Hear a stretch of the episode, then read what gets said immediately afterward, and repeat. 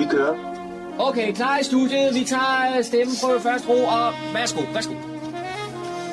Du lytter til din egen radiomodtager. Fremragende, den er købt. Vi tager den, den her. Okay. Og en, to, tre, så er vi i gang med denne uges udgave af programmet, der hedder Morgenkrydderen. Goddag, velkommen til. Mit navn er Kurt Krammersko. Vi skal lige som altid lige her se, hvad det er, vi får med. Vi har faktisk en masse stof her til i dag, men øh, det er begrænset, hvor meget den to timer kan indeholde. Så øh, vi tager nogle af dem i dag, og resten må vi så fordele ud på de næste weekender, vi kommer igennem. Der er indgået et budgetforlig i, by, i byrådet og mellem alle partierne for en gang skyld.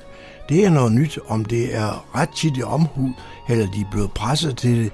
Det ved man ikke rigtigt, men det kan være, at vi skal høre noget om det, hvor vi har faktisk en par kommentarer fra en par af partierne, der er med i budgetforliget. Det skal vi lægge ud med.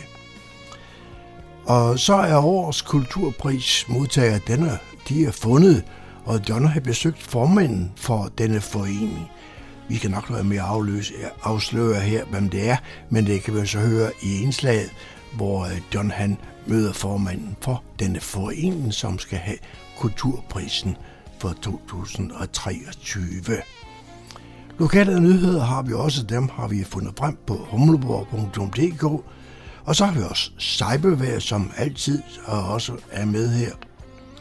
Og så har vi derudover, så har vi også tips og nyheder fra vores biblioteker.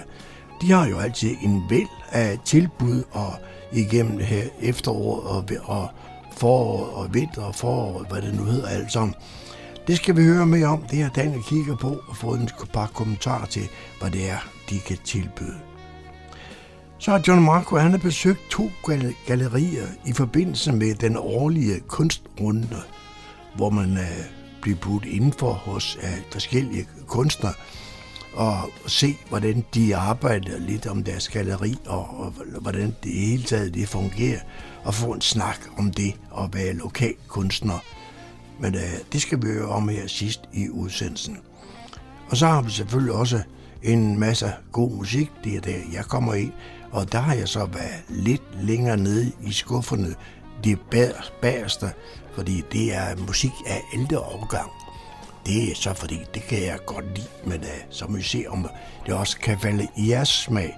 Det kommer så an på en prøve. Men uh, indtil videre, velkommen til programmet Morgenkrøden, og rigtig god fornøjelse.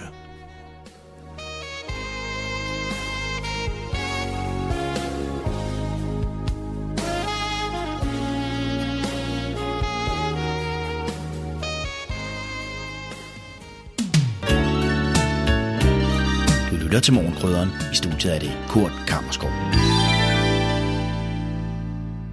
Næste indslag omhandler lokalpolitik i Fredensborg Kommune.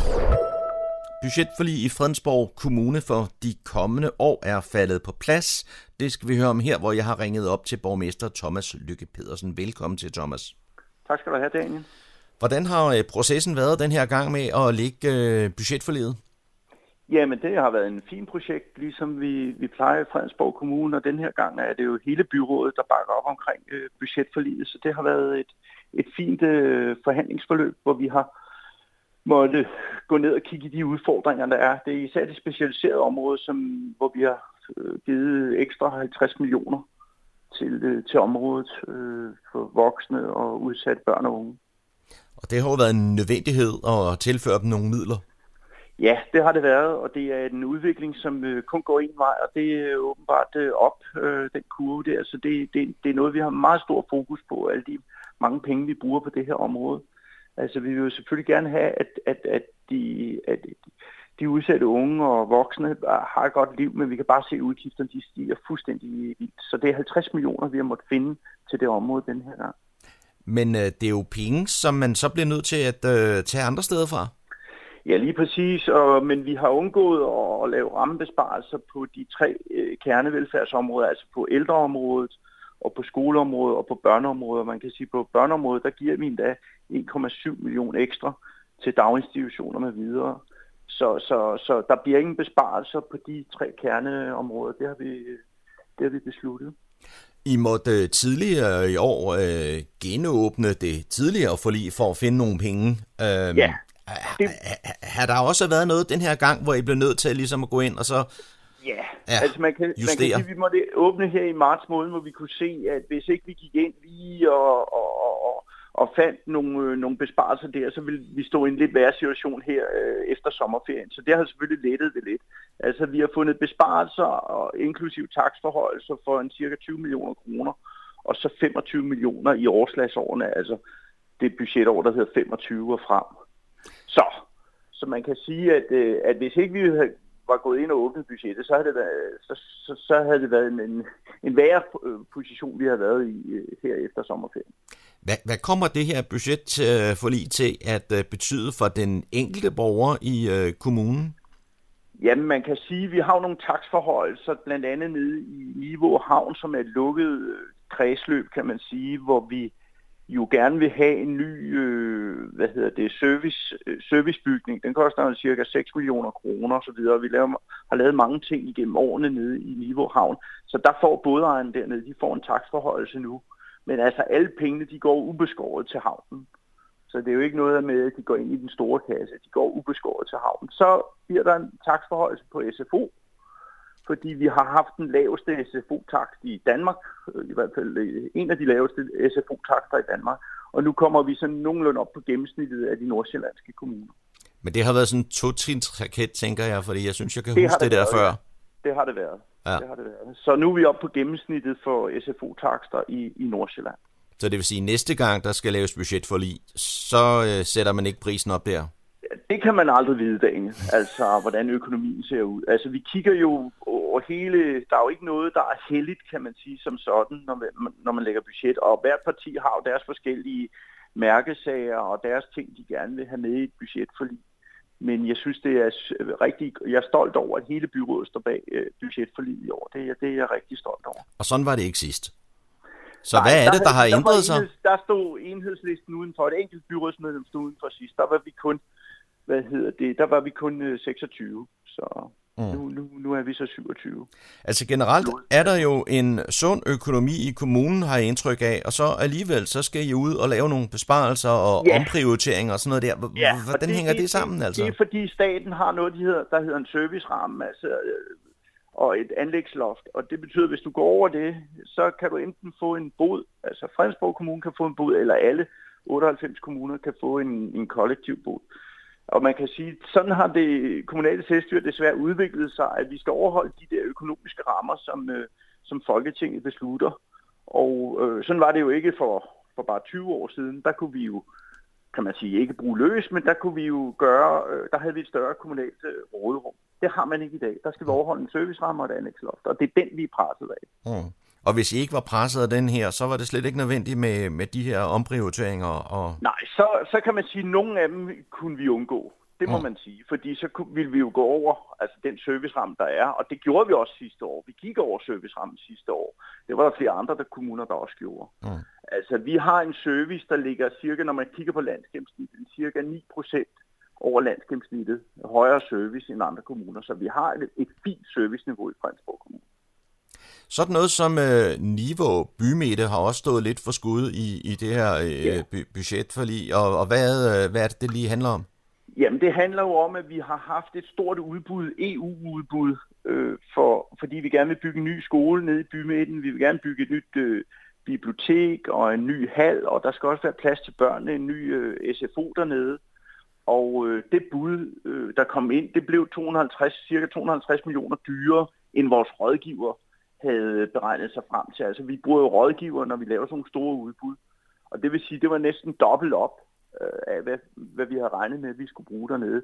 Og de to hundrede og halvtreds millioner, dem har vi ikke, simpelthen. Og derfor bliver vi nødt til at skubbe den proces et, et, et, et knap et år. Og, og det betyder, at vi måske inden, eller vi inden sommerferien skal ud, øh, have et genudbud. Det går vi i gang med med det samme, øh, sådan så vi kan se, øh, om, om priserne kommer ned. Og så gør vi det også sådan, at man kan overveje at etapeindele udbygning af Nivå bymidte. Mm.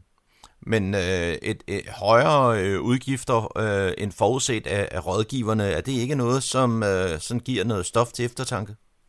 Jo, altså vi bruger jo, vi, vi synes selv, vi har brugt nogle af de bedste rådgivere i Danmark, men altså selv rådgivere kan tage fejl, og det er jo så også sket i den her sag. Mm. Men øh, Nivå bymidte trænger da for alvor til et løft, ikke? Det må man svare ja til. Jeg var dernede her i søndags, hvor foreningen jo havde et rigtig godt arrangement, og jeg sagde også til dem, at byrådet svigter ikke Nivå. Vi fastholder de ambitioner, vi har med at udvikle Nivå bymidte, men der går lidt længere tid, end vi, øh, end vi havde regnet med. Nu dem, som øh, ejer Niveau, øh, Nivåcentret, altså købmændenes finansiering, finansieringsinstitut, de skal jo i gang med at bygge to dagligvarebutikker, en Rema tusind og en Netto dernede, og det går de formentlig i gang med herinde så længe. Og, og de to dagligvarebutikker, de skulle gerne stå færdige i, i femogtyve. Mm. Så, så der er en lys for enden af tunnelen, selvom ja, at, at folk godt kan, ja, kan være lidt... Der er gået alt for lang tid, der er gået alt for lang tid, ja. og, og, og er der nogen, der presser på, så er det byrådet i Fredensborg på, på, på den udvikling her. Det, det, det, det, det gør vi. Vi gør alt, hvad vi kan, for at det skal ske så hurtigt som muligt dernede. Og så er der jo også det her med, med svømmehallen der, som øh, måske også ja. er blevet skubbet lidt. Øh, ja, og det, altså, det, jeg, så vidt jeg husker... Ja, der er nogle ting, der er blevet skubbet ud, og det er jo blandt andet udfasning af vores dækningsafgift, som vi ellers er enige om, vi gerne vil udfase i Fredensborg Kommune. Og så er det, så er det svømmehallen nede i Niveau, som der også øh, kvæg det, at, at vi nu har fået et bud, som var hundrede procent dyre. Det er blevet skubbet ud til efter otteogtyve. Så, så det er der, man må tage stilling til de ting. Det er derude, de ligger. Sådan er det, men, men jeg synes jo, det er vigtigt, at man har visioner og drømme, og at man ikke... man ikke fuldstændig afskaffer de gode ting, som man øh, som borgerne jo gerne vil have øh, i, i Niveau, men at man stadigvæk har dem ude i en årrække, så man kan se øh, lidt lys derude, ikke? Tror du, øh, som, som kommunens nuværende borgmester, at øh, den svømmehal, den øh, en dag kommer? Altså, jeg synes jo, hvis jeg skal kigge på det, så synes jeg jo, at Fredensborg har brug for en svømmehal. Det synes jeg. Men det er klart, at økonomien skal være til det. Det er den ene ting. Den anden ting er jo, at vi skal jo være enige om sådan et stort projekt i Fredensborg Byråd. Og sådan som det ser ud nu, så er der jo nogen, der ikke synes, vi skal have en svømmehal. Og det, er jo, det, det, er jo deres, det har de deres gode ret til at, at mene. Så, så vi bygger jo ikke noget i Fredensborg Byråd, medmindre der er et stort bredt flertal i byrådet omkring det. Det har vi aldrig gjort. Det kommer vi heller ikke til, så længe jeg, jeg er borgmester i Fredensborg. Vi talte lidt tidligere om nogle af de her omprioriteringer, øh, der har været, blandt andet øh, også forholdelser på, øh, på takster for S F O og, og, og så videre. Hvad har gjort mest ondt i forbindelse med det her budgetforlig? Nå, men jeg synes jo, jeg synes jo, at vi nedlægger vores forebyggelsesråd. Det har vi brugt tre hundrede tusind til per år. Det synes jeg er ærgerligt, men, men det er en af de knas, en af de ting, jeg synes er rigtig ærgerligt. Jeg håber, at seniorudvalget vil nedsætte et, et udvalg under seniorrådet, som der arbejder med, med forebyggelse. Vi kommer ikke udenom takstforholdelser, vi kommer ikke udenom, at man, når man går et budget igennem, at der er nogle ting, som man ikke fortsætter med. Der skal jo være, også være et politisk flertal for det jo. Mm. En ting, som jeg også øh, har, har øh, kigget på, øh, det er på det kulturelle område, analyse på biblioteksområdet. Øh, ja. hvad, hvad, hvad kan du sætte lidt, øh, lidt ord på, hvad det handler om? Ja, men det, det er jo en, et arbejde, der, der, der, der skal foregå i kulturudvalget, hvor man skal kigge på den biblioteksstruktur, vi har i dag. Vi har jo, øh, vi har jo diskuteret, om vi skal have noget mere selvbetjening i, ind i vores øh, biblioteker, om man skal lave nogle øh, filialer osv. Så, så det er... Øh, altså, det, som kulturudvalget nu har til opgave, det er at lave den øh, biblioteksanalyse sammen med brugerne af bibliotekerne og finde ud af, hvad, hvad, hvad bliver behovet de næste mange år på det her område, og hvordan kan Fredensborg Kommune sikre sig, at vi også øh, fremover har en ordentlig kvalitet på vores biblioteker. Og med de ord, så vil jeg sige tak til dig, borgmester Thomas Lykke Pedersen, Fredensborg øh, Kommune, for at ja. øh, fortælle lidt om øh, budgetforliget. Selv tak, Daniel. Du lytter til Morgenkrydderen. Budgetforlig for de kommende år i Fredensborg Kommune er på plads. En af dem, der har siddet med ved bordet, er Lars Søndergård fra partiet Venstre. Velkommen til, Lars. Jo, tak skal du have. Hvordan har øh, du oplevet processen her øh, med det nye budgetforlig? Nå, men jeg synes, det har været nogle, øh, det har været selvfølgelig nogle hårde forhandlinger, fordi at øh, vi skulle finde de her øh, tyve millioner i tyve fire, stigende til femogtyve millioner i tyve, femogtyve, seksogtyve og syvogtyve, så det har der været øh, hårde forhandlinger, øh, men jeg synes, alle partier er gået til det øh, med det ønske om, at vi skal have et budget i balance, øh, så det, øh, det har sådan set været en, øh, en god proces, hvis man kan sige det sådan. Mm-hmm. Vi har jo også en forholdsvis sund økonomi i kommunen, er mit indtryk, men alligevel så har I været ude og skulle lave nogle omprioriteringer, besparelser og øgede udgifter for øh, for eksempel øh, folk med, øh, med børn, der går i S F O. Er det, øh, er det sådan venstrepolitik? Uh, jeg ved ikke, om det er lige venstrepolitik, uh, men vi vil gerne uh, kan man sige, udvikle vores byer også i forhold til det, og det, der er sket ned i niveau, det er jo blevet væsentligt dyrere. Og man kan sige, at de der S F O-takster, øh, de ligger stadigvæk under et niveau. Jeg ved godt, vi har sat dem op flere gange. Øh, men de ligger stadigvæk under niveau i forhold til de kommuner, der er lige omkring os. Øh, så ja, man betaler også for noget af det, man får, ikke? Mm. Og hvad er sådan, hvad har været Venstres aftryk i det her budgetforlig? Øh, jamen, der er mange aftryk. Øh, Generationernes hus i Nivå bymidte. Altså, vi vil godt fastholde den kvalitet, der har været dernede. Vi øh, var rigtig kede af, at vi skulle udskyde det et år mere. Øh, vi prøvede forhandlingerne at se, om vi ikke kunne få økonomien øh, til at hænge sammen. Øh, I stedet for at vente øh, et år. Det øh, er så ikke lykkedes, og vi må også sige, at det har været svært at finde økonomi til det. Vi øh, fik så, øh, kan man sige, presset igennem eller drøftet, at vi allerede til juni næste år forhåbentlig kan få skrevet under på øh, et nyt udbud, så vi kan gå i gang, og skolen står færdig øh, i foråret øh, syvogtyve, og de nye elever kan starte i den nye skole omkring første i ottende Øh, syvogtyve. Altså det, øh, det er noget af det, vi har, har kæmpet for i, i budgettet. Og ellers er der øh, det frivillige arbejde, altså den frivillige indsats. Øh, det var faktisk, øh, jeg var på dirigent på deres sidste generalforsamling i Frivillighedscenteret og oplevede en øh, fantastisk engagement der. Og øh, sagde det på vores øh, seminar i april, om vi ikke skulle prøve at snakke noget om frivillighed ind øh, og hjælpe lidt, altså flødeskummen i forhold til noget af alt det, vi øh, ellers gør. Og det var alle med på i aprilseminaret, så borgmesteren havde haft møde med lederne af Frivillighedscenteret, og der var et oplæg her til vores budgetseminar i august, og det lykkedes at få en million ind over de fire år til, at, at man får medarbejderne ude i de forskellige grene, vi har ansat, eller de forskellige områder, at de prøver at tænke frivillighed ind. Hvor var det, der kunne være en frivillig, som havde lyst til at hjælpe eller lyst til at gøre noget? Fordi der er rigtig mange, der gerne vil gøre noget, og der sker rigtig meget i dag. Vi fik også vist en video op for Mærveltoften, hvor de frivillige fortalte, hvad de gjorde. Så det er en af de ting, også jeg synes er fantastisk, at vi har fået det med. Så må vi se, hvordan det forløber. Det var ikke alle, der var helt tilfredse med det, men, men det, men det holdt vi fast i. Og så er der øh, en erhvervsanalyse mm. om, øh, om yderligere erhvervsarealer. Og der tænker vi lidt på den der transportkorridor omkring øh, motorvejen. Øh, der fik vi også sat penge af til en analyse af det. Og det har været et ønske for Venstre at se, om vi kan få noget mere erhverv øh, til kommunen, men der er alt muligt landplan, direktiver og fingerplan og så videre, så det er ikke bare lige at få udvidet til øh, nogle øh, erhvervsarealer. Og når jeg siger erhvervsarealer, så er det ikke tunge virksomheder, støjende og larmende virksomheder, men det er andre virksomheder, vi godt kunne tænke os. Og, og øh, se om det ikke kunne være muligt at få nogle arbejdspladser til, øh, øh, til kommunen. Men det er sådan en langsigtet... Øh, men nu fik vi sat penge af til noget... Øh, til, til øh, analysen. Og så er der selvfølgelig også andre ting, men, men hvis jeg lige hurtigt skulle nævne tre, så er det mm. tre ting, jeg er rigtig glad for, at vi har, har ja. fået med i budgettet. Men netop sådan noget som med at udvikle til noget grønt øh, erhvervsområde, det er jo også noget, som er med til dels at skabe arbejdspladser og øh, få folk i beskæftigelse, ikke? Og på den måde en, en, øh, en sund økonomi ind i, øh, i kommunen.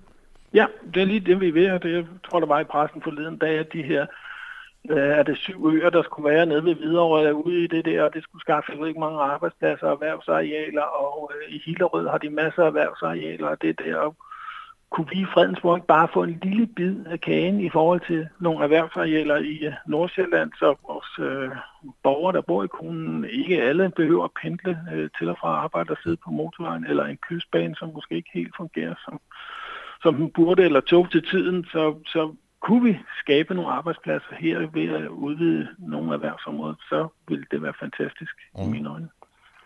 Nu øh, nævnte du lidt øh, tidligere her omkring øh, udviklingen øh, i øh, Nivå bymidte og med skolen osv., og, og en af, af, af de ting, som der også øh, er med på, på planen, og som er udskudt, det er svømmehallen.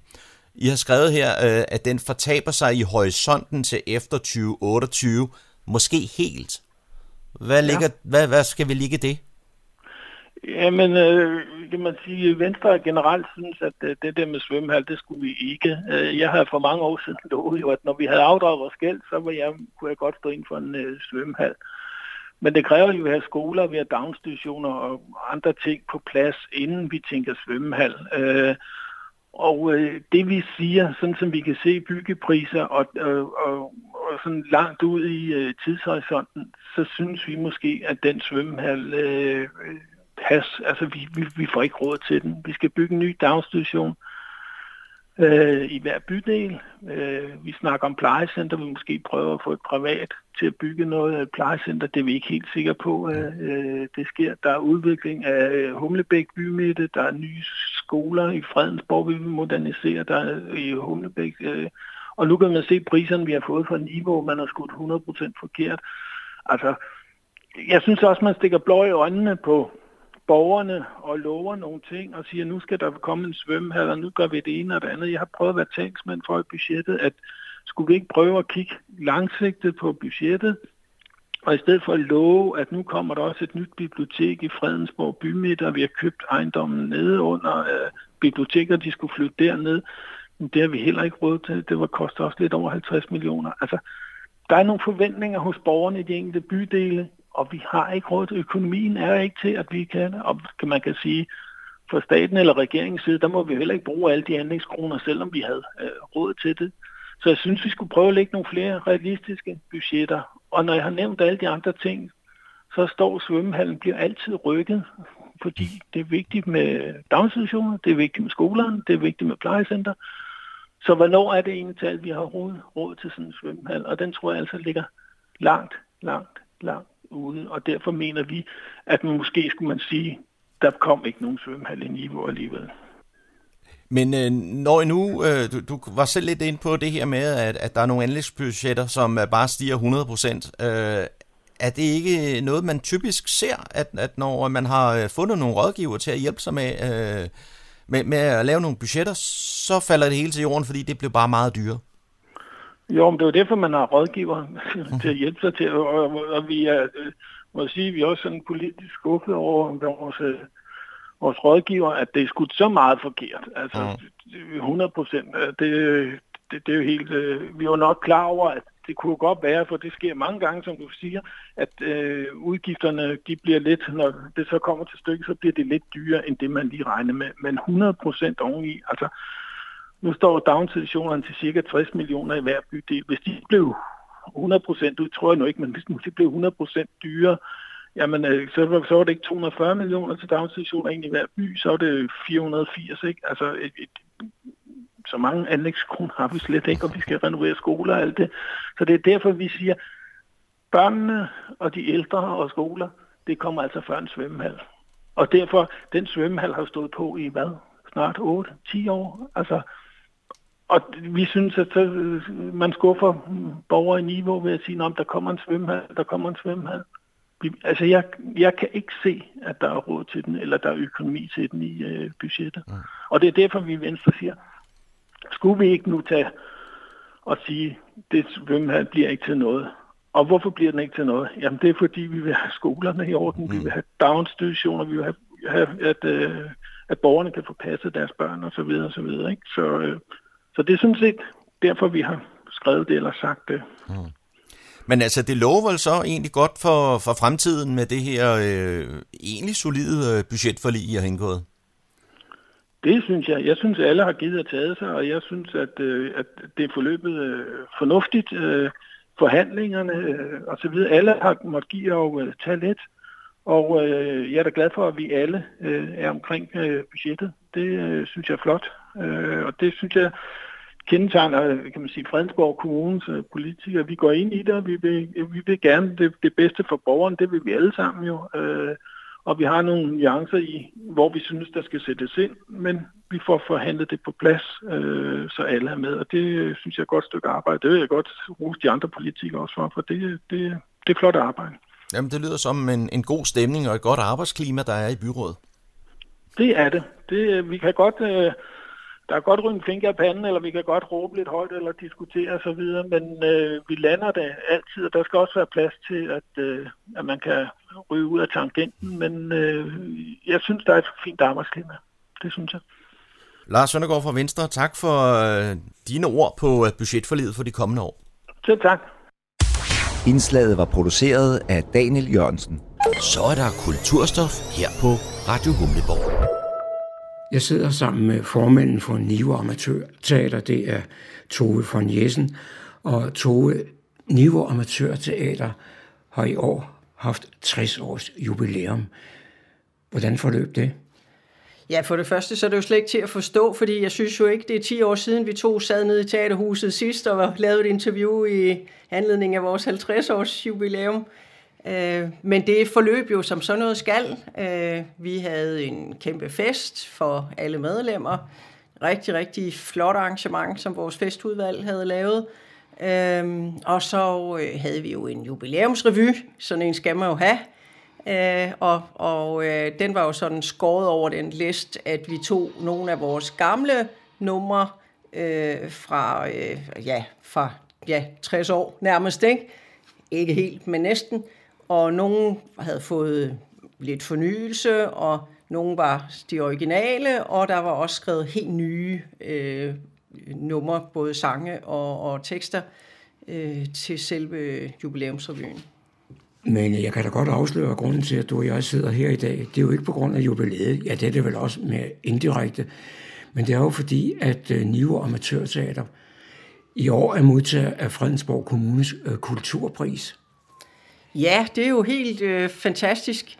Øhm, det har jo ikke netop, som du siger, noget med vores jubilæum øh, i sig selv at gøre, øh, men det er jo også det er jo sådan en ekstra gave, når det lige falder, falder sammen øh, tidsmæssigt.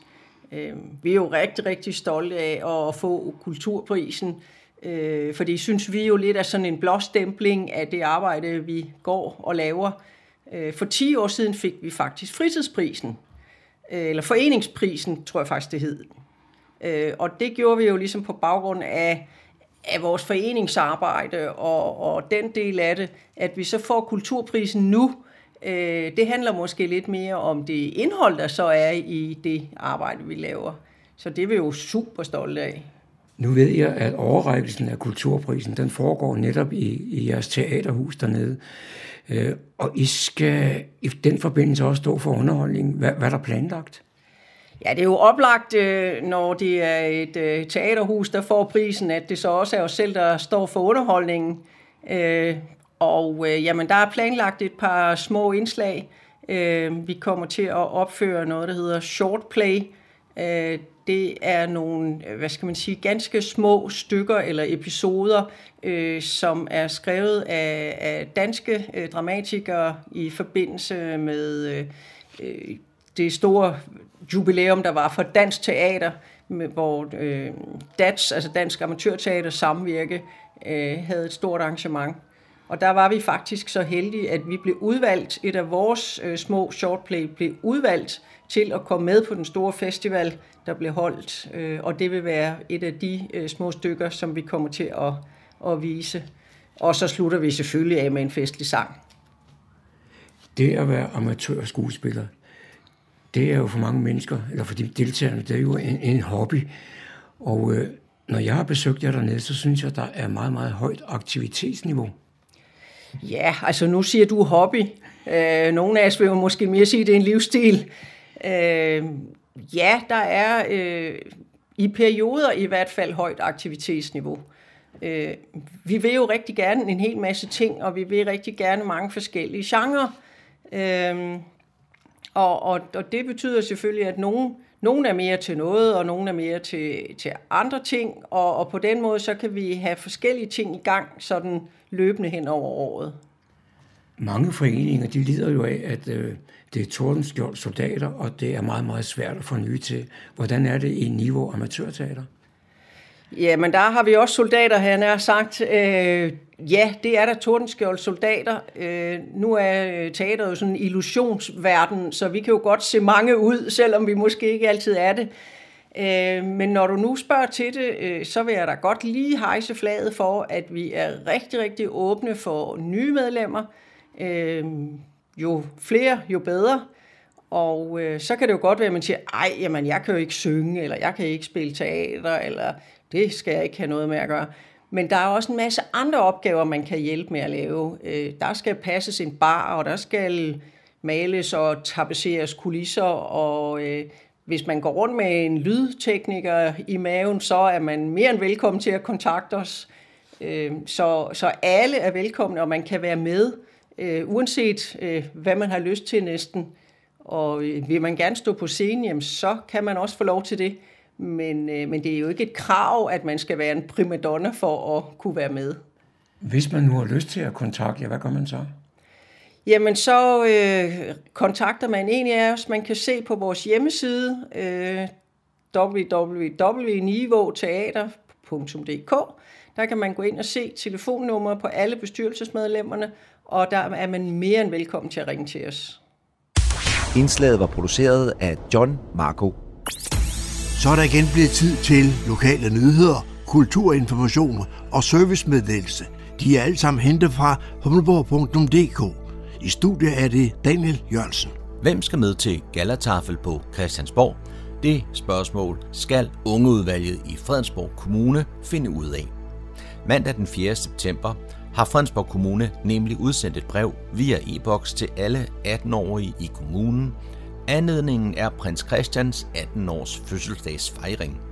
Og hermed får alle atten-årige mulighed for at søge om at deltage i gallatafel på Christiansborg Slot den femtende oktober, og hver kommune har to pladser til rådighed. I Fredensborg Kommune vil ungeudvalget gerne give denne helt særlige oplevelse til to unge, som har ydet en særlig indsats for børn og unge i kommunen. Det kan for eksempel være som aktiv i det fælleskommunale elevråd, lektiehjælp for yngre elever, frivilligt socialt arbejde for unge eller aktiviteter for børn i fritidsbutikken. Det vigtige er, at man har ydet en særlig indsats, stor eller lille, for alle børn eller unge, der bor i Fredensborg Kommune. I Styrelsen for Patientsikkerheds seneste tilsyn går Niveau hjemmepleje rent igennem uden bemærkninger. Det er den bedste opnåelige bedømmelse i styrelsens tilsyn. Efter et grundigt tilsyn konkluderer Styrelsen for Patientsikkerhed, at hjemmeplejen i Niveau opfylder samtlige krav. Det vækker glæde hos både medarbejdere i Niveau og hos formanden for Social- og Sundhedsudvalget, Louise Minke. Hun udtaler, det er jeg rigtig glad for, er lykkedes, da jeg ved, at styrelsen stiller mange strenge krav til vores hjemmepleje, og at det derfor kræver en stor vedholdende indsats af lykkedes. Og så er jeg ekstra imponeret over det oven i købet er lykkedes samtidig med, at hjemmeplejen i Niveau lige inden sommerferien pludselig skulle hjælpe mange flere borgere end normalt, da den private leverandør af hjemmehjælp Værtepleje gik konkurs. Så kæmpe ros til ledere og medarbejdere fra udvalget og mig, siger Louise Minke, der altså er formand for Social- og Sundhedsudvalget i Fredensborg Kommune. Eilersen Calibration Solutions fra Kokkedal er nomineret til en prestigefyldt pris, der hedder H I Sustainable Development Award tyve treogtyve. Prisen uddeles på H I-messen, der finder sted i M C H Messecenter Herning den tredje til femte oktober. Prisen hedder virksomheder, der gør en særlig indsats for at integrere bæredygtig udvikling, og blandt de tre nominerede til prisen finder man altså Eilersen Calibration Solution fra Kokkedal. Virksomheden har udviklet et produkt, der via hydraulisk kalibrering sikrer præcis og vandbesparende målinger af væsker og kemi i forbindelse med medicin- og vaccineproduktion. Og nomineringen er af stor betydning for firmaet. Vi har ansøgt H I Sustainable Awards, fordi Eiler Carl bidrager positivt til medicinal-, fødevare- og drikkevareindustriens grønne omstilling ved at reducere deres årlige forbrug af vand med millioner af liter. Derfor har vi inden lanceringen oplevet stor interesse fra de største internationale medicinalproducenter, lyder det fra Sebastian Schlicker, der er Product Manager i Eilersen Calibration Solutions. For uden æren er der halvtreds tusind kroner på højkant, når årets vinder kåres den fjerde oktober klokken elleve på Messecenteret i Herning.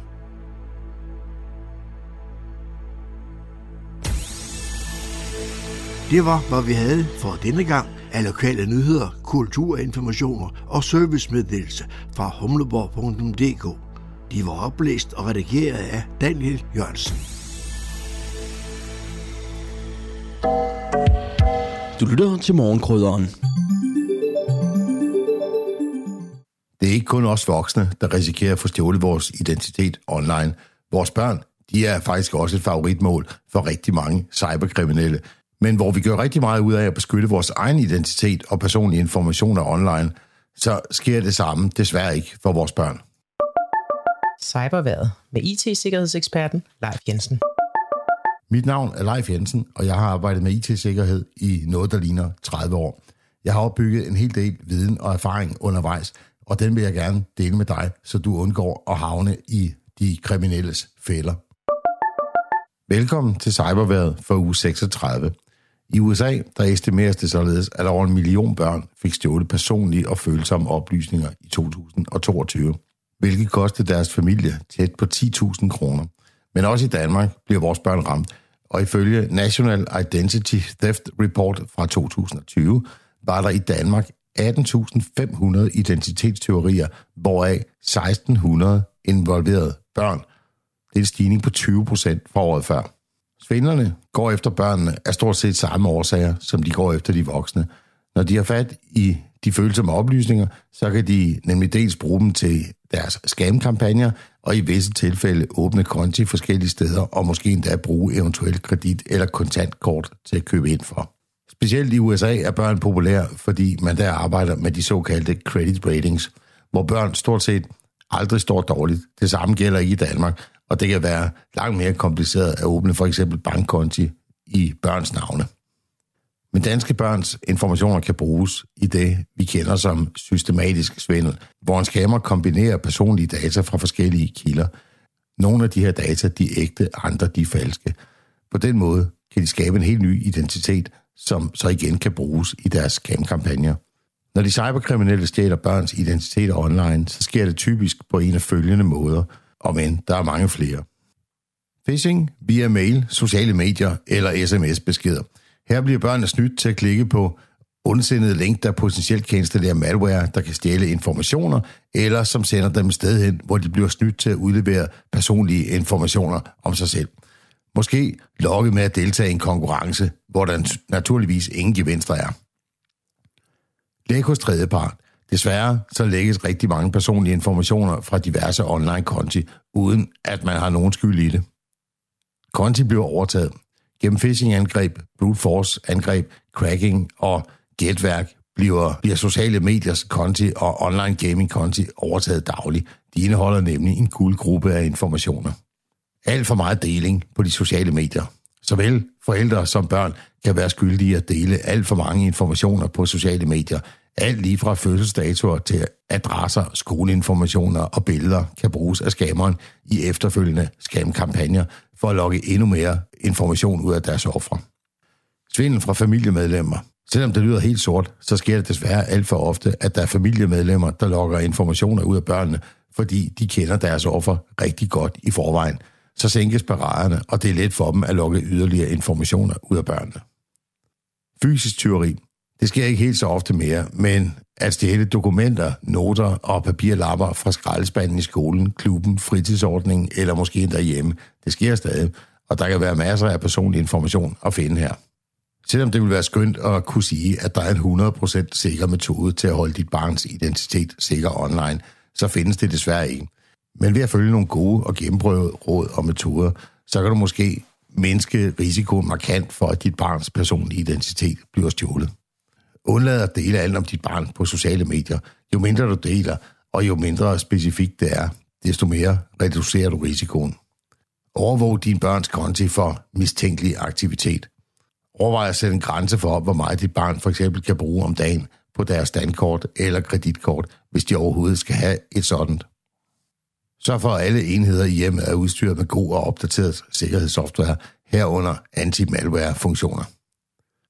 Snak med dit barn om farerne ved at dele informationer på sociale medier, om phishing og om identitetstyveri. Og tro mig, børnene de forstår faktisk godt alle de her ting, når man snakker med dem. Begræns mængden af konti og online-tjenester, som dit barn kan melde sig til i eget navn. Brug eventuelt dine egne detaljer i stedet for. Udover de gode råd, som jeg lige har fortalt, så er der også nogle små ting, du bør holde øje med, og advarselssignaler om du vil, som kan vise, om der er noget galt.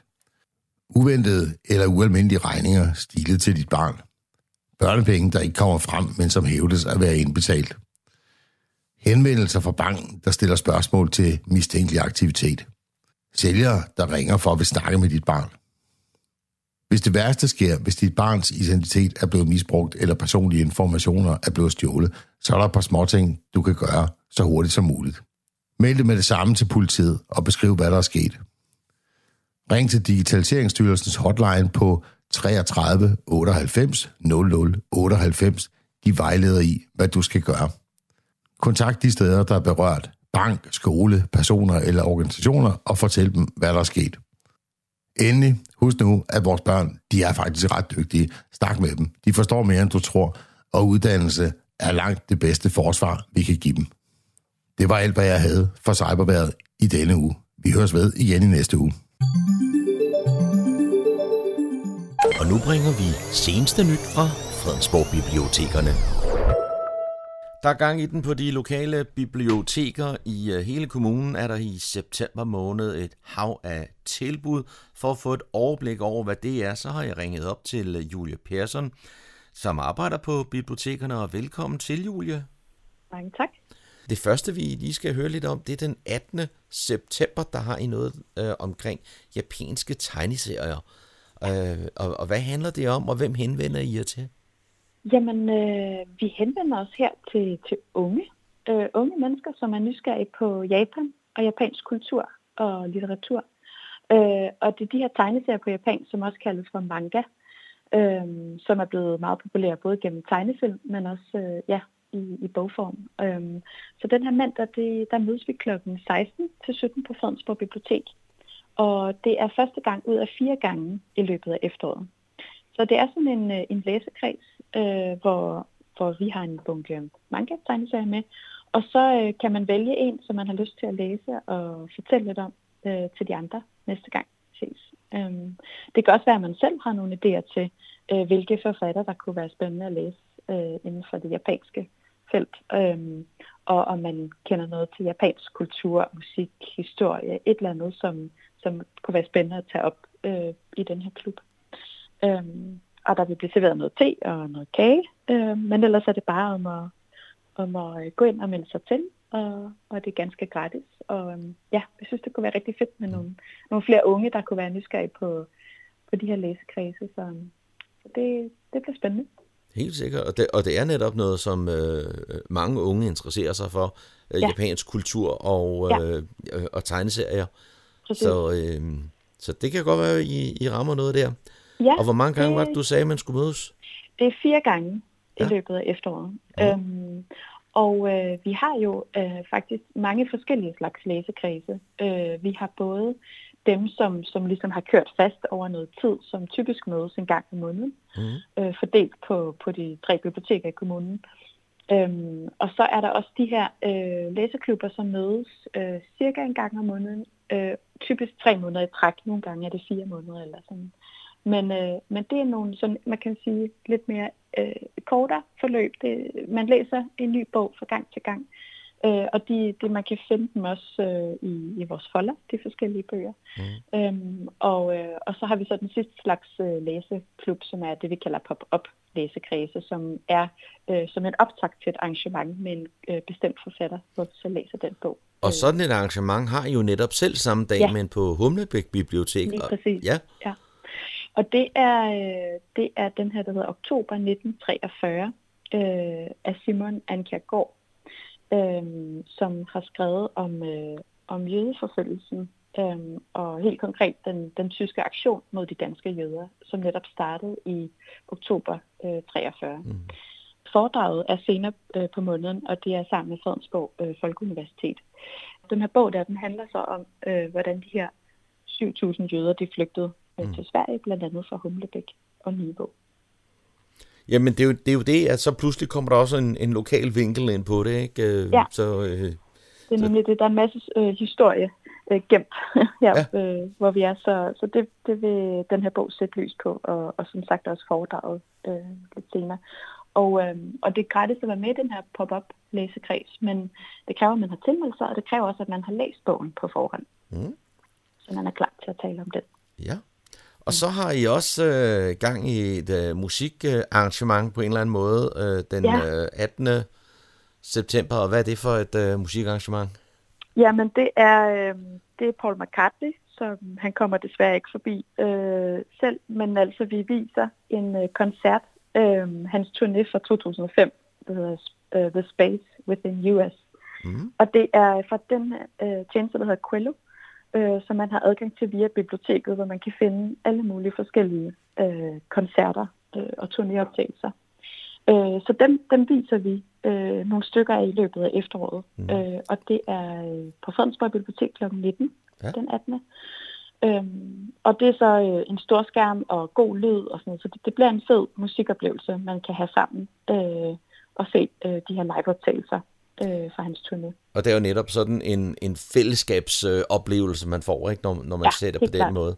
Øh, for jeg har også indtryk af, at de her Qello-koncerter, er jo, eller Qello-tjenesten, er jo også noget, man som, som låner ville kunne gå ind og så øh, selv livestream hjemmefra, ikke?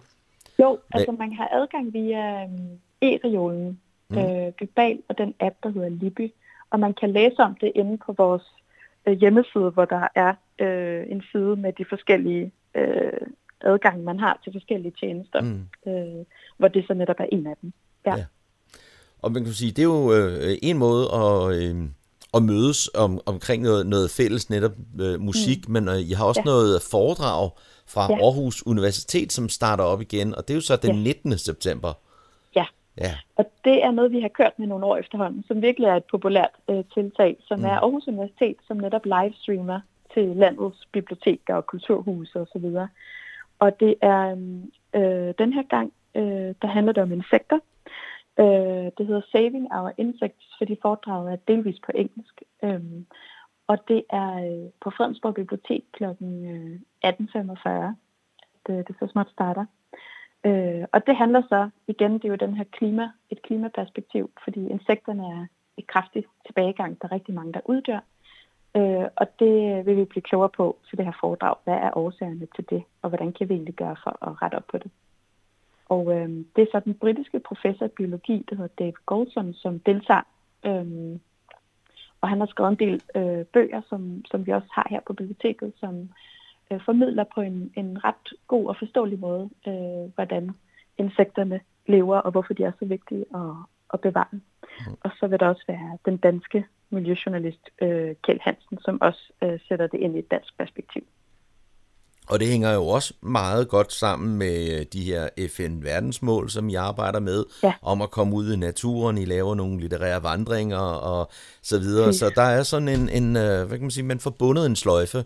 Ja, jamen det er godt, du kan se det, fordi mm. det, det er meget det, vi, vi prøver at arbejde ind imod, så, så vi arbejder konkret med de her verdensmål i vores formidling, mm. øh, blandt andet, ja, og som organisation, ikke? Ja. Og så startede vi jo indslaget her med at snakke om øh, de her øh, læseklubber, læsekredse, pop-up arrangementer. Vi, du omtalte den her Magna øh, ja.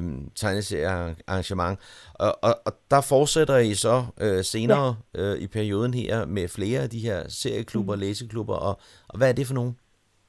Jamen den ene, det er øh, onsdag den tyvende Øh, klokken seksten på Nivå Bibliotek. Og det er... Øh, altså et mammutværk af Marcel Proust, som hedder På sporet af den tabte tid, som er intet mindre end tretten bind. Øhm, der er og, noget at gå i gang med. Der er simpelthen noget at gå i gang med, så det er jo faktisk et helt, over et helt år, man mødes. Så det, og der er faktisk, der er venteliste, der er simpelthen øh, allerede meldt rigtig mange til, så man kan stadig altså, gå ind og læse mere om den, og skrive, skrive dig på venteliste, hvis du er interesseret i det. Øhm, Og, øh, og man kan sige, at hvis man er nysgerrig på, på det her værk, så er det jo faktisk en ret god måde at kæmpe sig igennem det på, sammen med nogle andre, og netop øh, opleve, at, øh, at det måske endda også er er, er lettere, når man, når man skal mødes og tale om det. Ja. Øhm, ja.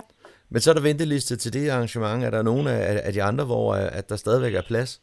Ja, helt sikkert. Jeg, altså de fleste andre er der pt. Øh, stadig nogle pladser tilbage. Øhm, og den ene, det er for eksempel øh, Klassikerklubben, som også mødes samme dag, øh, også klokken seksten, men mm. på Fredensborg Bibliotek. Ja.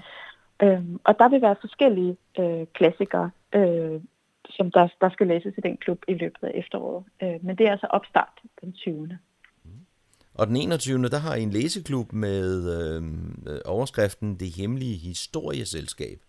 Ja, ja. Præcis. Øh, og det er for historieinteresserede læsere, øh, som, øh, som kan mødes, øh, hvor at, øh, det er i løbet af efteråret, der er tre bøger om historiske emner, som, øh, som øh, de skal igennem, og så er der også øh, livestreamet foredrag, som bliver kombineret øh, med de her bøger og med de relaterede emner.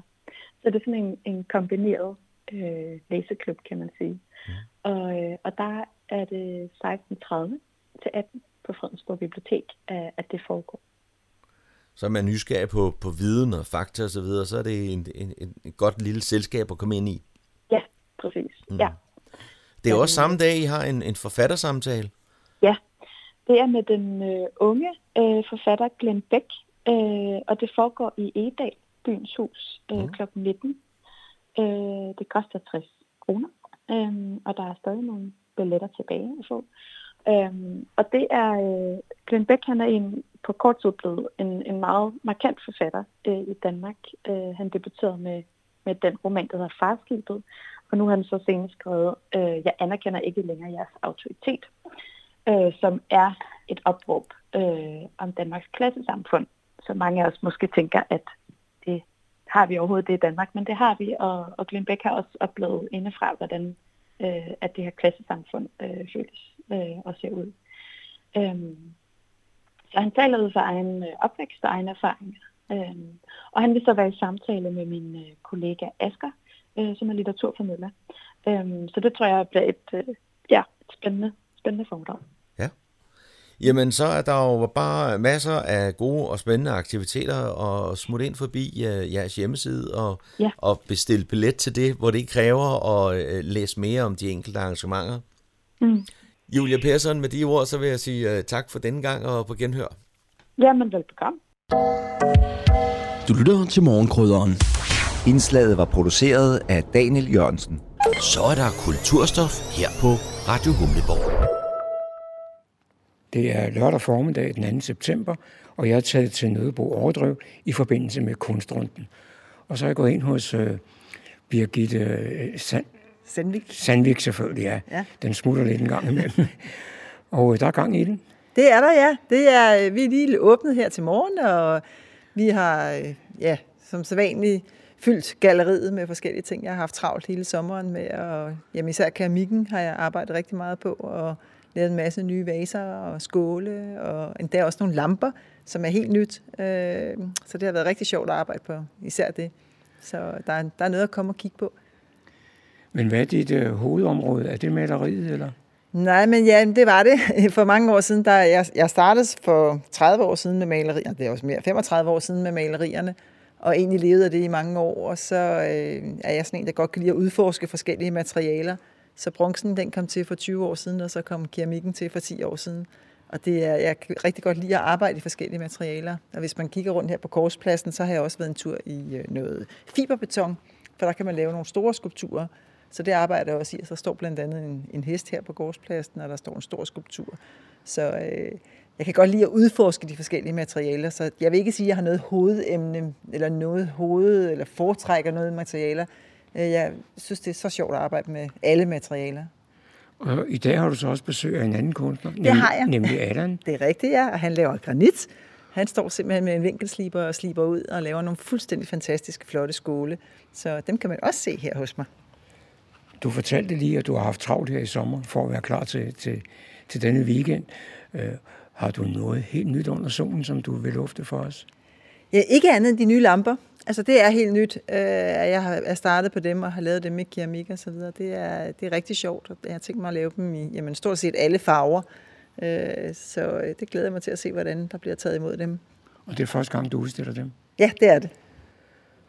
Og så er jeg så heldig til at møde en anden kunstner her, nemlig Allan Bauer. Og Allan, øh, det er noget af et hårdt materiale, du arbejder i. Ja, det er korrekt. Det er granit. Så det kræver noget kraftigt værktøj, som øh, vinkelsliber, jeg bruger øh, med diamantskiver, ikke? Så det tager, det er en meget, meget tidskrævende hobby. Når man nu står og ser på det her, så har man ikke umiddelbart indtryk af, at det er granit, fordi det er jo ganske tynde skaller, du har lavet ud af det. Ja, altså jeg vil gerne have det så meget ned i vægt som overhovedet muligt, så man simpelthen kan bruge det, altså det som brugskunst, ikke? Så det skal jo helst ikke veje meget mere end en, en glasskål eller en lerskål, den vejer. Så det er kunst at komme så langt ned, det er det, der er svært.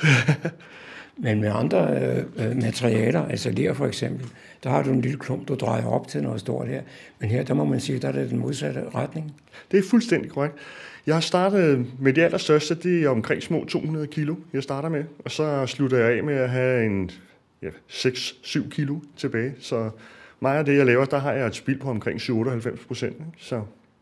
Og det, du kalder spild, hvor gør du det? Jamen meget af det, det er jo bare støv, og så er det bisse små sten, fordi det hele, det skal skæres væk. Så der er ikke noget, der kan bruges bagefter overhovedet. Og hvad er det for ting, du fremstiller? Jamen det er skåle og fade. Så altså, igen, som du siger med, med tykkelsen, at mange af dem, de er simpelthen øh, faktisk transparente. Altså hvis solen skinner, så skinner den simpelthen igennem den. Så det siger lidt om, hvor langt vi er nede i, i vægt. Så står jeg på jagtvej i, i Grønholdt, og her der er jeg gået ind hos billedkunstner Mette Holmskov. Og Mette, hvad er det, du udstiller? Jeg udstiller landskaber og vandskaber, altså alt, hvad jeg ser i naturen, som, som tiltaler mig lige, lige det glimt der, eller lige det lys, der falder der på marken, eller hvad det nu er. Men jeg udvælger mig jo altid lige et bestemt sted, så det ikke bliver for symmetrisk, for eksempel, eller at der, der, ja, der står noget, der sådan vejer op, så, så det harmonerer, selve maleriet harmonerer. Og de ting, du har på malerierne, er det motiver, du kan genkende, når du nu ser dem? Ja, ja de fleste af nogle gange kan jeg godt glemme, hvor det er, jeg har siddet med mit skitseblok, for jeg tager jo blokken med ud. I starten, der sad jeg bare ude i min bil og malede med olie. Men altså, når man skal sidde ude i naturen, så er der jo mange insekter og alt muligt, og man har en våd palet og et vådt. Så derfor er det øh, farvekridt, jeg tager med ud, og så sidder ude i naturen, og så, så kommer det på lærredet herhjemme i værkstedet. Du, du støtter dig ikke til, til fotografier? Nej, sjældent. Altså, når, man, når jeg vælger at lave skitser, så er det fordi, så, så får jeg det med, som jeg synes er væsentligt lige ved det landskab. Du har lige fortalt, at, at, at det gennemgående her, det er landskaber og, og vandskaber, ja. som, som du udtrykte det. Så synes jeg, du holder en meget sådan, afdæmpet øh, farveskala. Synes du det? Jamen, jamen jeg, jeg, jeg prøver jo så vidt muligt at gengive det, jeg ser, men det kan da godt være, at det får en ekstra touch en gang imellem. For eksempel det der med det meget gule. Altså, jeg... jeg Den, gul, den grønne indeholder jo meget gult, og nogle gange bliver det lidt ekstra. Men jeg synes, at jeg prøver at være sådan lidt afdæmpet. Jeg kan ikke, altså, der er jo heller ikke så meget knald på farverne ude i naturen. Altså, det er jo ikke sådan cyklamefarvet noget af det. Så det, det, det der tiltaler man. Jeg synes der også, der er nogle, jeg har der mange farver på de små, for eksempel. Det, den der solnedgang, der er der mange farver på. Jamen, det er ikke sådan nogle pangfarver. Nej, det er det ikke. Nej. Og jeg maler jo i olie, og ja, det, det er sådan meget mere følsomt også, og der er ikke de pangfarver. Jeg blander jo farverne selv, det meste af det. Hvis man nu er lidt nysgerrig på øh, at se nogle af dine ting, hvor er det så egentlig, du bor? Jeg bor på jagtvej nummer to i Grønholdt. Hvis du skulle være interesseret i at besøge Mette Holmskov og hendes atelier, så kan du ringe til hende og lave en aftale, og det foregår på telefon tyve seksogfyrre fireoghalvfjerds treoghalvfjerds. Og nu, mens jeg er i gang, så kan jeg da godt fortælle, at Birgitte Sandvik også gerne åbner sit atelier for dig, men det kræver også, at du laver en aftale. Og Birgitte Sandviks atelier, som hedder Overdrev Hus, ligger på Nødebo Overdrev nummer fem, og hvis du vil ringe og lave en aftale, så foregår det på telefon toogtyve treogfirs nioghalvfjerds nul tre. Det var John Marco, der havde produceret dette indslag. Så er der igen blevet tid til lokale nyheder, kulturinformation og servicemeddelelse. De er alle sammen hentet fra Humleborg punktum d k. I studiet er det Daniel Jørgensen. Alle partier i byrådet og dermed alle syvogtyve medlemmer af byrådet i Fredensborg Kommune har indgået budgetforlig. Borgmester Thomas Lykke Pedersen glæder sig over, at alle er med. Jeg vil gerne takke for konstruktive forhandlinger og er stolt af at kunne sige, at ambitionerne for kommunens udvikling fastholdes. Kommunens økonomi er grundlæggende sund, den ordinære gæld er afviklet i tyve treogtyve, og der er penge i kassen og strukturelt overskud på driften til at finansiere investeringer i den fortsatte udvikling af kommunen. Kommunen tiltrækker fortsat nye borgere og oplever i disse år en markant boligudvikling, siger Thomas Lykke Pedersen og fortsætter. Med de nationale rammer for kommunernes økonomi og et markant udgiftspres på de specialiserede socialområder, har det alligevel været en bunden opgave for byrådet at finde besparelser og omprioriteringer i dette års budget. Derfor er der desværre også i budgettet vedtaget enkelte takstforhøjelser, og en række anlægsprojekter har måttet udskydes. Budgetforliget kan i sin helhed ses på fredensborg punktum d k bindestreg budget. Humlebæk Kunstforening holder efterårsudstilling, og i den anledning er der lørdag den tredivte september kl. elleve til tretten fernisering på Kunstforeningens efterårsudstilling, der foregår på Humlebæk Bibliotek. Det er Kunstforeningens tilbud til de mange dygtige kunstnere blandt medlemmer og andre kunstnere i nærområdet. Følgende kunstnere kan ses på udstillingen: Annette Kold, Jette Junget, Kis Bunde, Lis Engel, Gitte Horst Nielsen, Scarlett Daniel, Per Møller, Arne Rosenhøj, Kåre Paludan, Lene Lemaitre, Annie Brostrøm, Inge Drejer, Hanne Nielsen, Jette Guldberg, Rie Brostos, Hanne Johansen, Marianne Larsen, Elle Merrill og Jill Conway Fell. Udstillingen kan ses indtil den trettende oktober.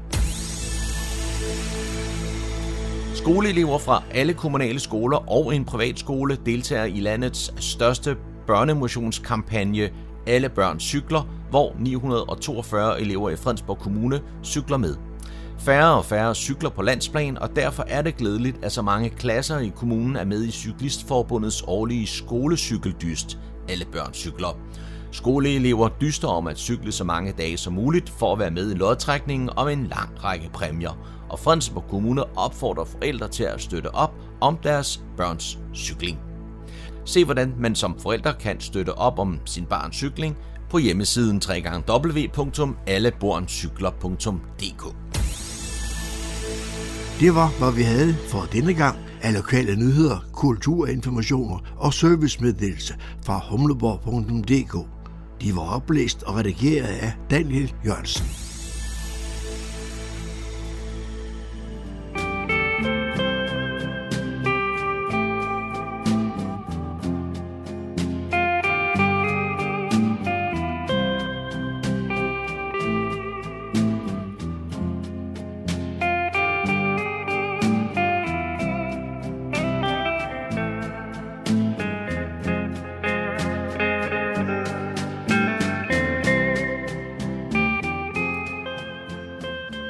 Disse toner fortæller os, at vi er nået til afslutningen på denne uges udgave af programmet, der hedder Morgenkrydderen.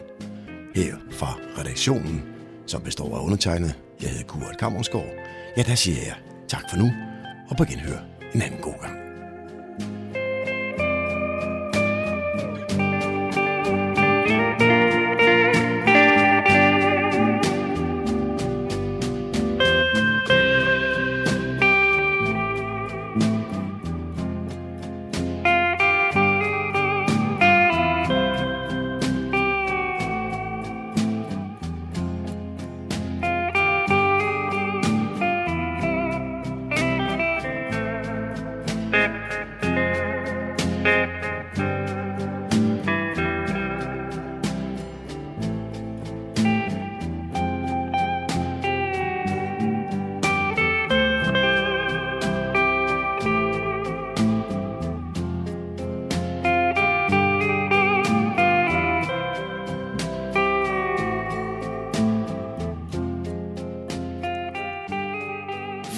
Humleborg Lokalradio, Radio Humleborg, Nordsjællands mest voksne lokalradio.